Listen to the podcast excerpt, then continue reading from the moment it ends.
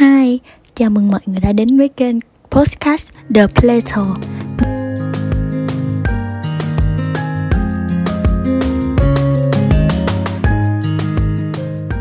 Mình là Tracy, là chủ sở hữu của kênh này. Ở chương đầu tiên này thì mình sẽ giới thiệu sơ bộ về Tây Nguyên Một vùng đất không chỉ có nắng và gió. Từ thuở xa xưa thì mình đã biết đến Tây Nguyên như một vùng đất tự trị là nơi sinh sống của rất là nhiều dân tộc thiểu số ở Việt Nam. Và trước khi mà được tiếp xúc trực tiếp với con người và văn hóa ở đây, thì mình chỉ thông qua những trang sách, trang sử để biết đến Tây Nguyên như một cái nơi rất là hào hùng và nghĩa khí.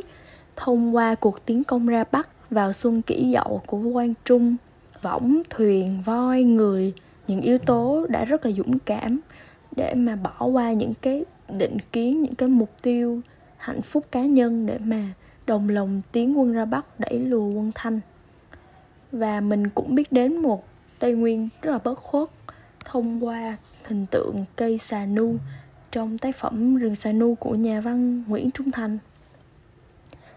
Khi tìm hiểu về lịch sử hình thành của vùng đất này thì mình mới càng thấu hiểu và ngưỡng mộ sự dũng cảm của tây nguyên và cả con người tây nguyên nữa khi mà họ đã phải trải qua một trang sử dài đầy khó khăn để trở mình thành một tây nguyên rực màu như hiện tại. Nhắc đến tây nguyên thì người ta thường nghĩ tới một vùng đất hoang sơ, đầy nắng và gió, với những con đường khúc khuỷu, đất đỏ và những vách núi treo leo không một người qua lại. Nhưng thật ra đằng sau cái bức tường thành ấy lại có vô vàn những điều thú vị và hấp dẫn tây nguyên gồm 5 tỉnh xếp theo thứ tự vị trí địa lý từ bắc xuống nam gồm con tum gia lai đắk lắc đắk nông và lâm đồng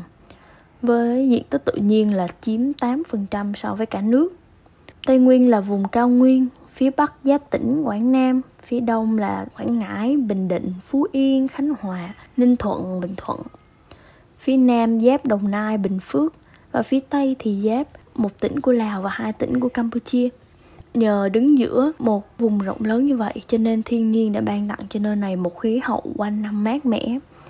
Nắng của cao nguyên chẳng gay gắt và cháy bỏng như duyên hải miền Trung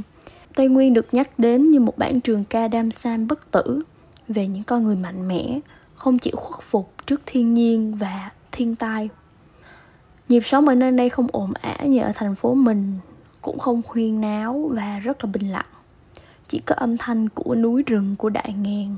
của cái thác nước trắng xóa, của chú voi bản đôn, gầm gừ. Vùng đất này cần lưu trữ nhiều pho sử thi truyền miệng các loại nhạc của dân tộc các lễ hội đậm chất dân gian đời sống nét văn hóa và những cảnh vật ở buôn làng đặc biệt việc không gian văn hóa cồng chiên được unesco công nhận là kiệt tác phi vật thể, đã truyền lại cho mình một cảm hứng vô cùng lớn. Và chính nền văn hóa vô cùng đặc sắc này mà mình đã bắt đầu tập chơi nhạc cụ là đàn tờ rưng. Thì mình chỉ mới chơi được 3 tháng thôi, nhưng mà thật sự là mình rất là thích nó. Và mình mong trong những tập tiếp theo mình có thể giới thiệu về đàn tờ rưng cho các bạn nhé. Và đã hết tập 1 rồi chào tạm biệt.